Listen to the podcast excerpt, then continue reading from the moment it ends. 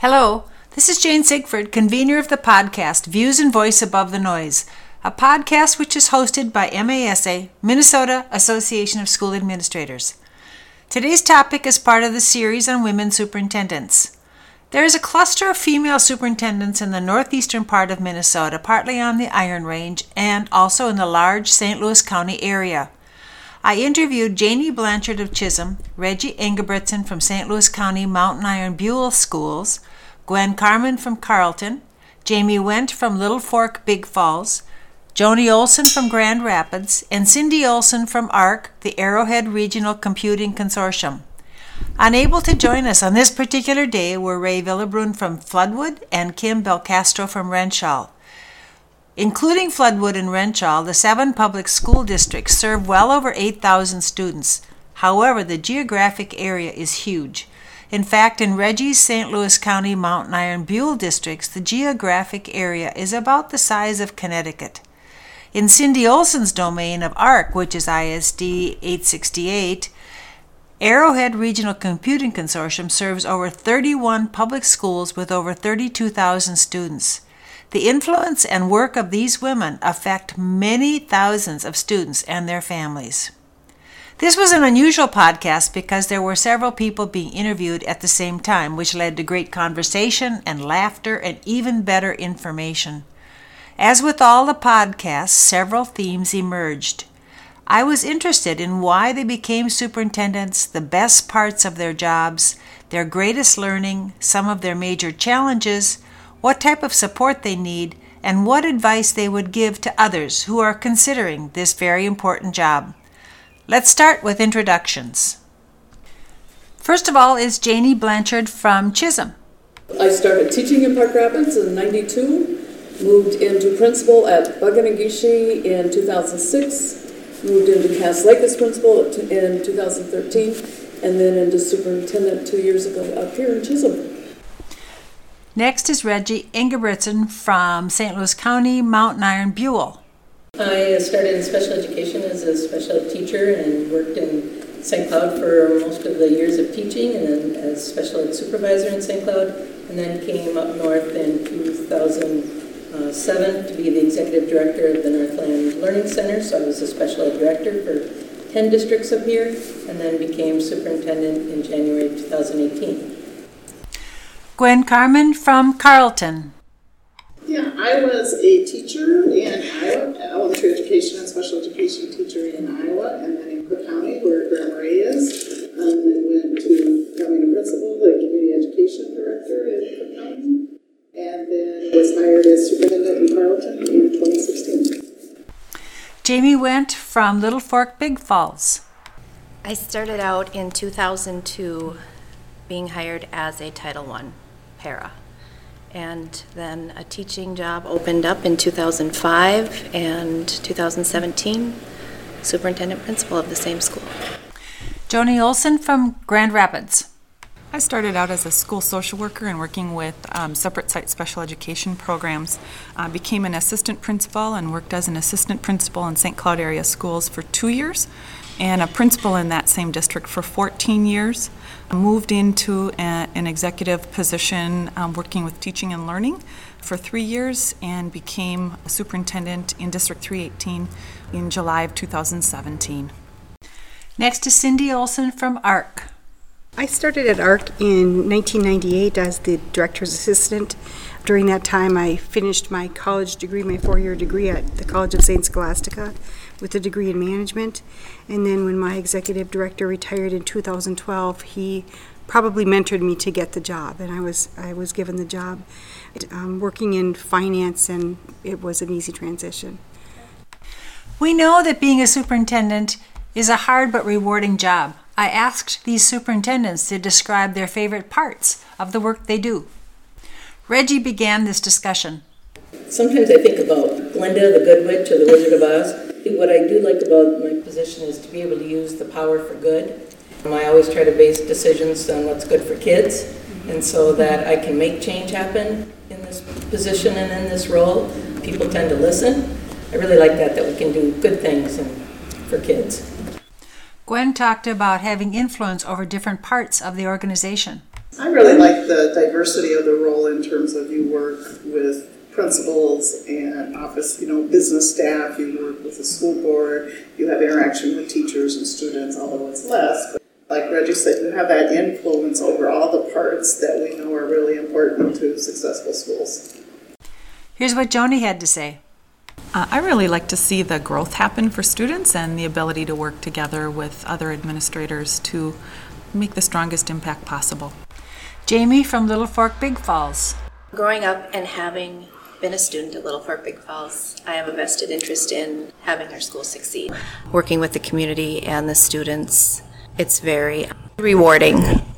Janie Blanchard from Chisholm. For me, I think the fun part is the vision. As a principal, as a teacher, I always had to listen to that superintendent's vision, and sometimes it didn't match where I wanted to go. And now it's like I get to set this vision and I get to go after that. And that's the fun part. And to follow that up, how do you get other people to buy into your vision and to excite them enough to do that? I don't know if I have yet. Reggie and I are working on the Iron Range collaboration to get other schools working towards a vision that we have of enriching our educational process. You guys are doing pretty much the same thing mm-hmm. down in the southern part there. Yep. It just looks different because it's different people running it. You're just talking to people and, and letting them see where we could be in the future. So I hear a lot of collaboration involved in that answer. Oh, tons. Among the many challenges that these superintendents face, you will hear concerns about enrollment, space needs, meeting the needs of taxpayers, dealing with sheer geographic size issues, hiring well qualified personnel, and providing adequate training. We'll start with Gwen. I think the challenges that, that I'm facing are, the- you know, the general challenges of funding, declining enrollment and, and open enrollment facility, how to address that in our small district when we are surrounded by other districts, and how can we work together to the needs of students and community and the concerns of taxpayers. Joni's district in Grand Rapids has growing enrollment issues, which is a little different than some of the other schools. They have actually been building elementary schools, plus, the size of the district is a geographic issue because some of the schools are so far apart. So, keeping ideas together and collaboration occurring is somewhat of a challenge. Cindy Olson has unique needs as well. So I think the biggest challenge of ARC as the, the collaborative of our 31 districts, it's talent, hiring the right talent internally to support our districts and getting them to stay because they could all make a lot more money working out, you know, with the general public than they make working with us. And it's also helping districts find talent. When business managers quit, it's not something that there's a pool of applicants who are able to step into that job. It's a three to five year learning curve. Same with superintendents, there is a shortage. You know, trying to help districts get the right person in place and then when they're in place making sure that we have the resources to train them so that they can fight on the administrative side of things do what they need to do to be successful We talked about the needs for support. What kind of support do people need? Should the support be support for women superintendents and support for men superintendents separately, or does it work really well? And is there a benefit to having support groups that are both men and women together? Do men and women support each other differently? I think men superintendents face many of the same challenges that we do. I think the hardest part about being a female superintendent is, is getting that first job. Cindy had this to say. in the 21 years I've been at ARC, we've had one or two women at a time. This is the first time we've had six, from three female superintendents to six in one year. When Janie, Joni, and Janie, Joni, and Janie. hired, we doubled in, in one year. And I think as they do well and as they shine, I think people are getting more comfortable with, with thinking, why can't a woman do this job? I think sometimes we have to prove things a little better than our male counterparts to be considered successful. Some professional articles have hinted that there's a perception that women avoid the superintendency or that boards don't hire women because women are perceived as being weak in the finance area, although both men and women get the same training and licensure programs. I asked these women their take about that topic. Here's Joni's response. I think as I was hired, the instructional leadership component was something that the board looked at more strongly than the financial piece. Certainly, having worked in a variety of settings and handled large budgets, I was able to demonstrate that competency. But there was a lot more conversation around those that instructional leadership component and ability to lead other administrators than there was around the finance piece. Jamie agreed with Joni. Jenny talked about how both men and women need to get together. I think for me, and I'm talking about the north part of the range where I'm at, uh, I would have to say Reggie blazed the trail for us because people saw how good she could do the job. It made them easier to accept a female doing the job, and, and I may, wanted to make sure I said that to you. Hmm. One of us is successful, it opens doors for everybody else down the road, and we can look at and say that. But I, the guys get together in their own way as support and talk, and we needed to find our way to talk to for support for each other. I think in the last 10 years, superintendency has changed when it comes to finance. I agree. In the olden days, the superintendent was the chief financial officer, and they knew finances. And finances 10, 15, 20 years ago were probably a little less convoluted than they are today. And so I think now superintendents of both sexes are relying on their business manager to handle that piece. And if they trust their business manager, and if they have a good working relationship with it, the, their business manager, then they're succeeding in that area. And I would agree with Cindy. I, think, I don't think necessarily a course specific for aspiring female superintendents on finance is going to make a difference. And also, kind of going back to your question, we've had this discussion. I struggled a little bit with the women's group type of thing, and we had a good discussion about that because mm-hmm. when I came here in 2007 as the executive director, my board consisted of 10 superintendents as serving as in the co-op, and those for many of those 10 years were all men. Um, I've had to work my way in the area and prove myself and do my job with integrity. And I think that certainly helped me as I've moved into superintendency and serving for two districts that were part of that 10. But so when we first kind of talked about getting together, I went, eh, I don't know, you know, I'm, I'm fine. You know, we get along with the guy superintendents too. But Janie reminded me again how they go fishing or do things or hunting or whatever, and that it is okay to to get together and we do mostly talk about work. I mean, how's it going for you? Are you, get your head above water and really support each other. And I, one of the reasons for that, in my opinion, is because we're not threatened by each other. When you're not threatened by another female superintendent, you truly can embrace them and support them. And I've been fortunate to have that. That looking at Gwen going, well, how many more days till she's out of that job? Because I sure want it. I mean, that we can really be supportive and and confidential with each other and, and that we have each other's back and that's what's the key thing Do you feel the same with the men in your region? Yes. Would you, you could pick up the Yes. phone and call them as well Yes, as you would? absolutely. Yes. Absolutely. Gwen had an additional take on what it is that women need to be successful. The, I, I was surprised to hear you say that it, there was a perception or research that said women being less adequate with finances because I wouldn't agree. Again, I think we all, men and women, go into the job with a certain amount of knowledge and we learn from our business managers.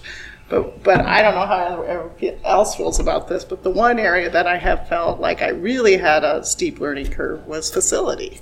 Me too. You know, when they start talking roofs and HVAC and mm-hmm. you name it, I feel very inadequate because I've had, you know, in my principal job, I didn't have anything to do with that. And I think as a whole, men are just more, have had more knowledge. But I want to say that I said that to one of my male superintendent counterparts. I said, you know, we're talking about this HVAC system, and I don't really know what we're talking about. He goes, Gwen, you just get on your knees and you look in and you nod your head and say, yep, it looks good. so, but that's something I would say. I think superintendents in general, we don't, we get no training on facilities. So, how do you support one another? We try to get together once every couple of months, just to talk, just to be there. But I know that I can call Reggie, I could call Gwen. If I have an issue, I can call any one of these ladies and they would talk me off the roof if I need to be, or, or put me on the roof. And sometimes it's just a matter of sending a text to say, hey, I know the referendum is today, good luck. Yeah. You know, sometimes mm-hmm. it's just that little thing that we support each other with really well. Or again, shooting out an email, so I mean, Yeah. when an email comes out, what do you think about this, or this came about, so I mean, we know that, you know, we may not all answer, but we're all thinking about the person, or oh. some of us are shooting an answer back to the person, and What skills does someone have to have to be a good superintendent? Collaborators, willing to work together. Committed to the core of public education. Really having that high value on student learning and student achievement. And you really do come across, I mean, variety of people. I mean, you've got to be ready for to listen and not necessarily know all the answers, but if you say, I, I'll get you the answer, but I mean, I think it's just, you know, it's a much broader audience of people who come at you with questions or concerns or requests, but then truly that collaboration, especially for us up here, and everywhere really. I mean, when you're surrounding districts and we're in a rural area where we're competing for students, programming, so that's another nice thing. We're all looking out for each other, and when we do collaborate, we celebrate. Hey, that's really good. That I'm great. I'm glad that Joni's getting expansions and new schools. That's what that's what her area needs, and good for those kids. And the collaboration that we're trying to do on this side of the range, um, extra programming for kids. So again, just being willing to think outside the box and work together. As in many areas, this part of the state deals with issues about size small class size, geographic size, and the size which limits the amount of broadband access that some of the students have. For us, a lot of it is scheduling. It's really hard to schedule a small school and get kids what they need. How do you use technology to overcome some of those? We have, we offer college in the classroom as well as online through Lake Superior. We do a lot um, with Schoology that's used throughout our whole building. For our district, it's not necessarily small size, but square miles. With 2,000 square miles, and, and I think similar for Reggie, demographics are different across the district. Uh, We have one building that's a K 12 building that's about 35 miles away from the remainder of our buildings, so staying connected and having consistency across those miles is sometimes a challenge, but really important do um, a lot of connecting in that way, um, but there's also a personal touch as well. So trying to, to get to that site as often as possible uh, to see what the needs are. I will say that distance is an issue in this part of the state. It is getting better every day, every week, every month. But when you have children in the cities who have internet all over the place and they can download their learning their learning stuff at night and you have somebody in rural Minnesota who doesn't have the option of having internet. They might be able to take a, a mobile hotspot home, but they've used all of that bandwidth up in one night. You know, so there are those issues that we have to deal with that bigger metro schools never have to deal with. And that's Is a- that a big problem? Is access? Mm-hmm. yeah. Mm-hmm. I mean, to be 2019 and we still have families with no internet, I mean, that, that it's kind of crazy. Create some We brought inequities. Chromebooks in, and I, we, I did a, just my uh, four through twelve kids, and of those, hundred kids do not have internet at home. And how do we meet that need? And broadband, that whole issue is a big topic up here with Blandin and the cities and St. Louis County, the commissioners, and even um, uh, IRRB. That's a huge, big thing for them is getting broadband everywhere. And we just know, I know I have hundred kids who can't use Chromebooks at home. So how do we address that? Do sometimes kids use their cell phones for access? They do. We are looking at, we have a grant from Blandin and we're buying 100 hotspots that they can check out and take home. But that isn't always guaranteed access. I know even at my house, I have a Wi-Fi that sometimes works depending upon the weather. It's a dish. But my phone is also my, my mobile hotspot. Sometimes I have to go out in the driveway if I want to get the internet because it just doesn't work at certain areas. So even though you can physically buy a hotspot, there may not be connection for them even to get at their house. Yeah, it's not Good like, point. so it isn't about people that aren't affording to pay Right. for. I mean, they that's- don't- that's there- some of There it. is no service. Yeah. The women talked about how they use the hierarchy of school structures to their best advantage. I really rely on our business manager and um, our special services director and our HR director and, and use their expertise and their thoughts in our superintendent's cabinet. So that's one way of kind of bringing everyone together and, and looking at an issue through all those lenses. I think it is the role of the superintendent to make sure your whole administrative team is supported and mm-hmm. feels that ownership, mm-hmm. that you're trusting them. You know, the mm-hmm. business manager, you know the business. You need to tell me what you think, and you know, I'm here to support you or problem solve or ask questions. But the other big part of the superintendent job is working with the school board, and that to me, you really need a person. You know, the board is elected to do their role, and they need a person that represents that, that entire district to problem solve and to be that liaison and help the, the board members understand these are the issues. This is my recommendation. After having talked to my administrative team, you know, again, not that it's all my decision, but they need that. The, the staff needs a spokesperson to be with the board and the community. To me, you have to have a go-to person, you know. But it, yeah, but again, I'm not the business manager. I'm not the special ed director. I'm not the principal. You know, we're we're a team. How do I get more information in so I can make a good decision? Connecting with those board members is key. And I think too, in, in, in a team approach, if the team isn't all looking at the same goal, Right. you could really have issues. And then you bring in a board that may have some disfluencies in, and you could really, you know, it could really cause a lot of turmoil. I think you do have to have w- the buck stops here for mm-hmm. somebody. The superintendent talked about dealing with school boards. I will say, as someone whose board turned over, half of, fifty percent of my board turned over in elections. And it, it has been an interesting journey since then, because before I had six people who had been on the board minimum of four years, but for the most part, fifteen to twenty. And now I've got three who've never been board members. And that other board hired you.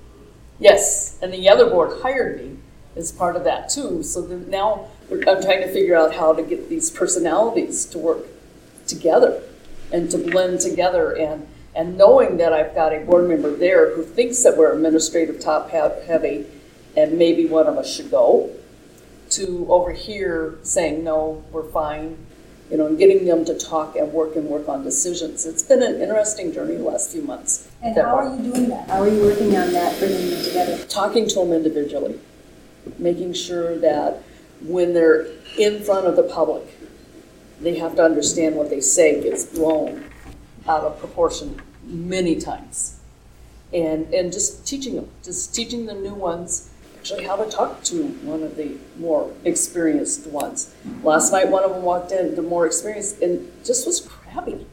You know, everything everybody did was wrong, you know, and it's like, okay, why are you doing that? And don't do that in public. I'm trying to help them blend. Do they take advantage of some of the offerings of MSBA, or is that? They do. I think for me, um, when I was an executive director and I had 10 superintendents on my board, I always, in the same now and with two school boards, I, I really watch the body language. I really try to cue in and I try to hear them who needs what, who might need more information, need less information.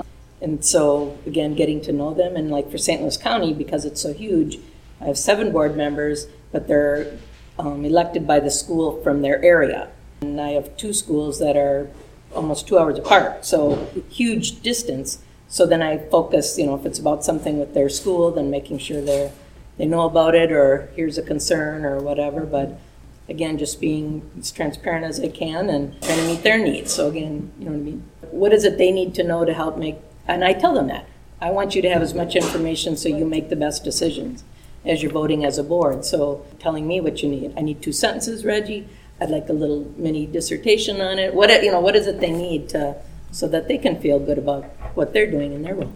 We have frequent board workshops, so we're able to provide information to our board in that way, and that's really met some needs for additional information as well as for board members to be able to talk through key areas within our district or board goals and priorities that we're working on. I do a board calendar, or I do an all-staff calendar. I put my whole week on there, and so they know I'm in this meeting, or, uh, and especially for my board chair and a couple of the others. They like it because they don't come to the office when I'm not there. I send out to this, everybody, you know, this is my week, here's where my meetings are, and here's where I'm in office if you need to see me.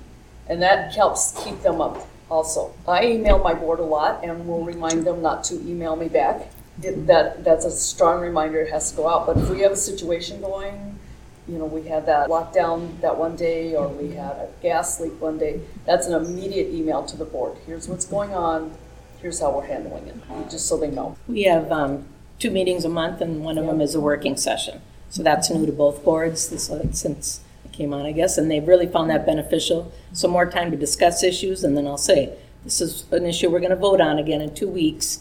So, but they've got more time to talk about it, and then in between time, I'll, here's a reminder, or do you have any questions, or again, so that it isn't quite so, let's vote on something, and especially for the new members, they're not sure, can I ask questions? But at the working sessions, I think they feel more comfortable taking the time to go, tell me a little bit more about this, or Yeah, we also have two meetings a month, one of them being a working discussion meeting, and I work closely with the board chair and probably meet with her or talk with her, meet with her probably once a week and talk with her several times a week, you know. I have spent less time reaching out individually to the other board members, you know, I do the same thing in terms of emails, but I've been thinking about maybe that's something I should do more of to just help build trust and communication and problem solving so they feel like they are part of the, the team and in the loop of communication. Pretty good contact throughout the week. I'll get random phone calls from board members just to see how it's going.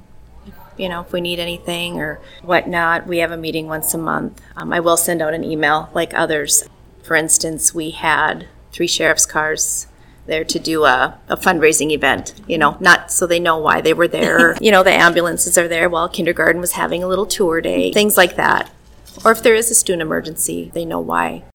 In an earlier discussion, Janie alluded to the fact that when a board changes, there are other changes in operations. Cindy talks a little bit more about that. Something that we we deal with that maybe the general public doesn't is every time your board changes, the tenor of your board may change.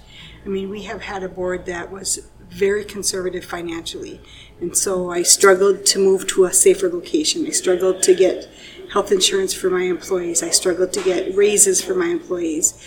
And the other day we were talking about something, and I had one of my newer superintendents on the board say something that was beneficial to our, our employees, and I was repeating to him like how I would protect ARC because that's what I was trying to say because that's what I've heard for the last seven years was how to protect ARC and not our employees, and I just didn't get that he was trying to do what I've been trying to do. And it was just like because the board has changed, I have to learn to change too because it means that they're different now. That how they think and how they move as a unit changes when the membership changes. Boards have a learning curve as well because some people come in with an idea about one topic that schools deal with, and what they don't always realize that there are many topics, and the superintendents get to help shape the vision that schools are about learning. I think it takes board members, and I understand it, a long time to learn.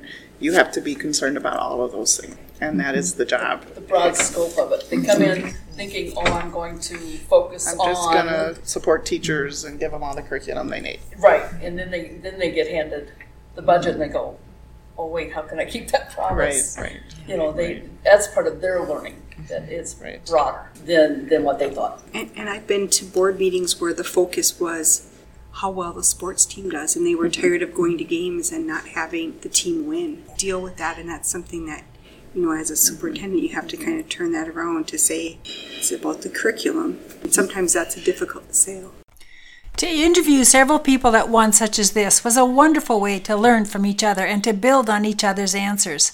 It was sometimes difficult if more than one person spoke, but this was a very polite group that had learned the kindergarten lesson of taking turns very well. It was really fun for me. As you probably heard, we met at a restaurant after a region meeting, and the kitchen was banging a few pots and pans, which added a little local color. Sorry about that noise. We will close with some words of advice from these women of the North for those who are thinking of becoming superintendents.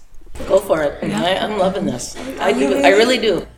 Again, I think the changes that we can make and focus on kids and, and I loved being a special ed director, but this is a broader. I do general ed and the whole gamut and the learning and it's just, um, you know, where they say if you know your why and you wake up with passion, I, I am grateful. I am very grateful. I've got good boards and good people and so go for it. Absolutely, it's a, there are challenges, but that doesn't have to be negative. That's the job, that's the exciting part, is how, how do we address these challenges to support students and help the community feel good about schools and the work that we're doing. I absolutely loved being in the classroom, and I was hesitant to leave. But now I get to see all the kids, um, even the seniors that I had in third grade, you know. So it's very rewarding. First year was extremely hard because you have to go home. You don't want to because there's something else you can always do, but you have to go home. I would say go for it, just as at everyone else. There are some great challenges and some puzzles to figure out. And go into the role with the attitude of a learner because there's a lot to learn in that first year and that second year. And just be ready to dig in and do that. I would say don't have regrets. Don't say, I don't think I can do it. Give it a try. And if you fail, keep trying. I mean, they've proven that people who are most most successful are the people who have tried and failed and tried and failed. And so being persistent is important. Well, you know, there's uh, there's a couple of good books. I'm trying to remember which one the quote is from, but it's it's the way women and men different look at different things, and one of it is a male applying for a superintendent's job would say to the board, "Oh, I can do that. Oh, no problem. Let me have at it." Whereas we as female tend to say, "Oh, you know, I think I can do that. I think I'm good." And I would say that if this is going to females or anybody, it's go for it. You'll learn the job. You'll find your niche and you'll find your way. Don't be afraid to take that leap. If this is what you want, do the leap. Words to live by. If this is what you want, do the leap. This is Jane Sigford signing off. If you have comments for me, my email is jlsigford at comcast.net. Thanks very much for listening.